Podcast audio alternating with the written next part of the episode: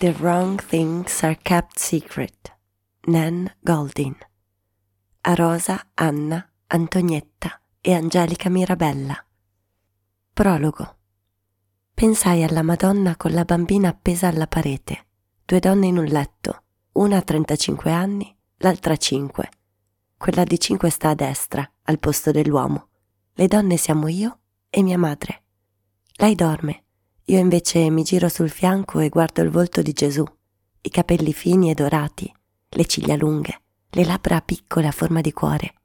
Allora ero convinta che, seduta sulle ginocchia della Madonna, ci fosse una bellissima bambina. La guardo quando non riesco a prendere sonno, perché immagino con terrore che prima o poi, in un futuro comunque troppo vicino, mia madre morirà, come è morta mia nonna, come morirà mio padre, come moriranno tutti quanti. La guardo e cerco di farmi venire in mente cose belle, ricordi felici. I dolci fritti nell'olio il giorno di San Michele, il kit di perline per creare braccialetti che Vittoria ha ricevuto in dono nel Natale del 2006, gli scaluni che tentavamo di salire di corsa due a due. Pensai alla Madonna con la bambina e spinsi a fondo. Avrei solo voluto sentire, sentire qualcosa. Ma lui era troppo dolce, troppo gentile, e io non avevo il coraggio di dirgli di fare più forte. C'era una bambina nella mia pancia. L'avevo scoperto due ore prima. Il test di gravidanza era rimasto in camera, sotto il cuscino. L'avevo guardato e subito posato. Avevo trovato il coraggio di riprenderlo in mano, ma non era cambiato. L'avevo posato ancora e mi ero convinta che, controllando un'ultima volta, forse avrei letto un risultato diverso. Non ero mai rimasta incinta prima. Quando stavo con Emanuele spesso mi ero chiesta, e se adesso rimango incinta che faccio? ma non ero preoccupata, anzi lo speravo. Mi toccavo la pancia e la gonfiavo per simulare la rotondità. Univo le tette. Chissà come deve essere avere il latte. Mi emozionava immaginare che tutto questo sarebbe potuto succedere per il figlio di Emanuele. Ma quella che adesso si trovava nella mia pancia era una figlia, lo sentivo, e non era di Emanuele. Lui non stava spingendo come avrei voluto mi venne un moto di fastidio ed un tratto mi voltai. L'avevo visto solo un'altra volta prima di quella sera e in quel momento rimpiansi che a letto non valesse mai per me quello che si dice degli sconosciuti, che con loro è più facile aprirsi e non provare vergogna. Io invece mi sono sempre vergognata con tutti, anche con gli sconosciuti. Abbandonai la testa di lato, lasciai che fosse lui a decidere cosa fare e come farlo. Mi guardai intorno nella camera da letto di quella bella casa in centro, vicino alla chiesa di San Luigi dei Francesi. La volta precedente sul comodino c'era un piatto con sopra mezza pera e un coltello. Mi aveva intenerito. E poi, abbandonata sul cassettone, avevo notato la foto impolverata e dagli angoli rovinati di una donna di mezza età. Vidi che questa c'era ancora, sua madre. Se vuoi andiamo da te, mi aveva detto timidamente per cortesia alla nostra prima uscita. No, andiamo da te, gli avevo risposto io. Come avrei potuto ospitarlo nella mia stanza col letto singolo e lenzuola sbiadite nella casa religiosa L'Ulivo Santo? Me l'aveva chiesto di nuovo anche quella sera, quando l'avevo chiamato dall'appartamento di Leonora chiedendogli di vederci, ma io stavo già prendendo il taxi con l'applicazione. Mi girai sul fianco e lo guardai. Chissà cosa si immaginava di me. Ero sicura di non avergli offerto nessun vero indizio. Cosa fai? Ho 22 anni, studio all'università. Puoi dormire qui se vuoi, mi disse dopo che avevamo finito. Presi il cellulare per controllare l'ora.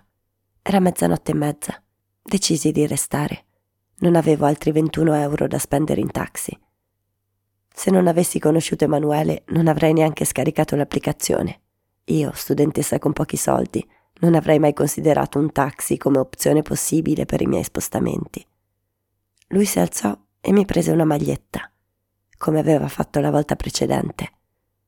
Io però avrei voluto mettere una protezione tra me e quella maglietta, tra me e le lenzuola, tra me e le braccia di quello sconosciuto che mi cingevano da dietro per dormire abbracciati. Guardai la piazza fuori dalla finestra e mi sfiorai la pancia con il palmo della mano. Le mestruazioni non mi venivano da due mesi, ma non mi ero allarmata per il ritardo, non era la prima volta che succedeva. Per tanti anni non le avevo più avute, poi quando erano tornate era stato impossibile rintracciare in loro una regolarità.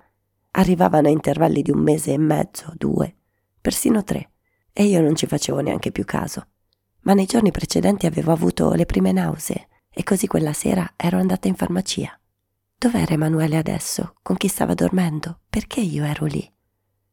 La prima cosa che mi era venuta in mente quando avevo letto il risultato del test era stato quest'uomo che conoscevo a malapena, la prima cosa che mi aveva dato l'illusione di un rifugio, per me e per la figlia che avevo nella pancia, che non sapevo nemmeno chi fosse. Capitolo 1 Io e mio padre partimmo da Valle Corsa e arrivammo a Roma nel tardo pomeriggio del 9 ottobre 2017. Avevo due valigie tanto mi bastava per cominciare la mia vita all'Ulivo Santo. La casa religiosa era vicino a Termini e anche alla Sapienza, e questo era stato uno dei motivi per cui avevo trovato difficile dire di no. Certo, il coprifuoco alle 11 di sera non era attraente per una persona al primo anno di università, ma in cambio del rispetto di questa e poche altre regole, potevo avere una stanza tutta per me, in una zona comoda ed elegante di Roma, a un prezzo molto vantaggioso se confrontato con quello delle camere, spesso in appartamenti orribili e in estrema periferia, che avevo visto su internet nei mesi precedenti. L'Ulivo Santo si trovava nel quartiere Nomentano, tra Villato Orlonia e il Policlinico Umberto I, e non sfigurava in quell'area di villine Liberty e palazzi storici. L'edificio principale aveva un fascino downtown. La struttura era delimitata da un muro di cinta e circondata da un giardino ricco e perfettamente curato era gestito dalle suore adoratrici del sangue di Cristo, congregazione fondata da Maria Matilde de Mattias, nata a Valle Corsa nel 1805, che io mi raffigurerò sempre come la donna affascinante e coraggiosa del libro illustrato letto a catechismo. Nel racconto impresso nella mia memoria, la giovane Maria lasciava il suo piccolo paese circondato dagli ulivi, nel cuore della ciociaria, e partiva in sella un asino per fondare una scuola sulle montagne di Acuto morì nel 1866 e fu proclamata santa dal Papa Voitila nel 2003, sei anni dopo la mia nascita. Saluta Maria, mi diceva mia madre con solennità e dolcezza ogni volta che ci affacciavamo dal balcone e appassando lo sguardo vedevamo il cortile di quella che era stata la casa della santa e che ora ospitava le suore della sua congregazione. Serviamo un Dio tanto buono che teneramente ci ama recitava la targa posta all'ingresso. Noi abitavamo in una palazzina indipendente che si sviluppava su tre piani. Mia madre lo chiamava il Castello Povero e si affacciava sulla stessa piazzetta di San Pietrini Bianchi su cui dava la casa della Santa.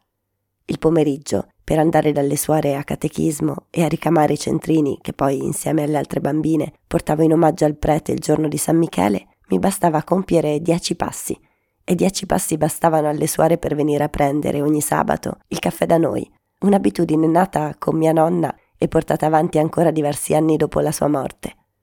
Alla vostra età Maria de Mattias faceva solo questo tutto il giorno, ci dicevano le suore mentre eravamo chine sui nostri ricami.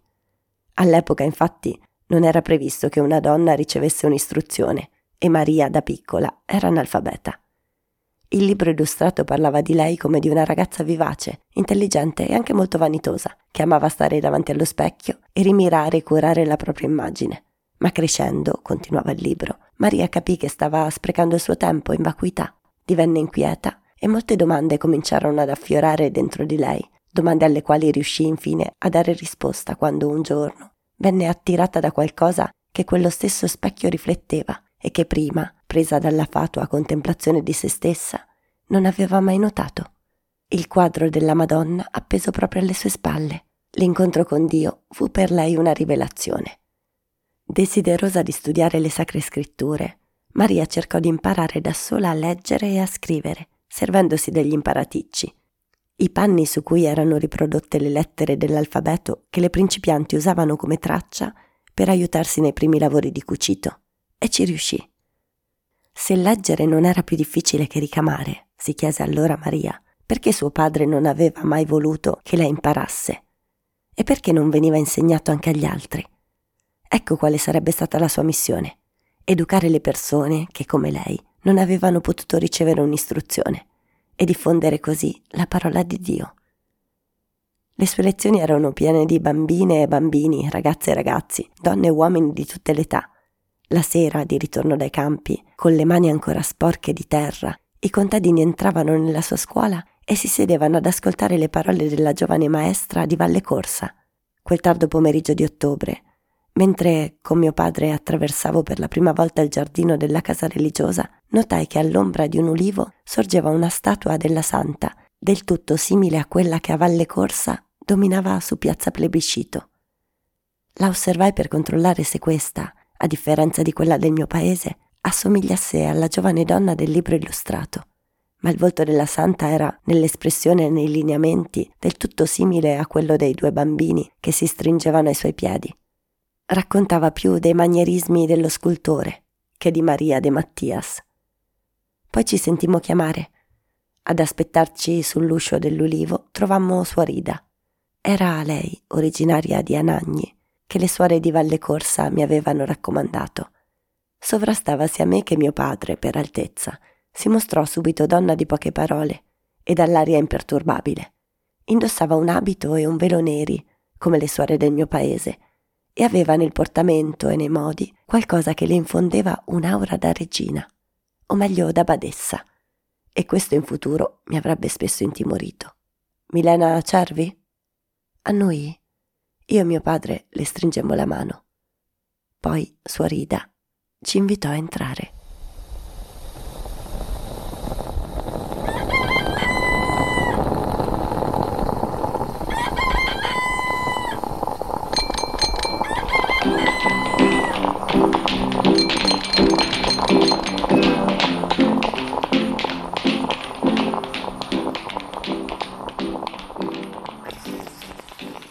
La verità che ci riguarda di Alice Urciuolo.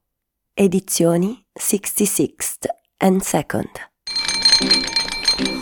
Lunedì intro. Entrare nella settimana con le prime pagine di un romanzo. Legge Marta Marchi, Samba Radio. Sceglie il romanzo. Elisa Vettori. Due punti. Libreria.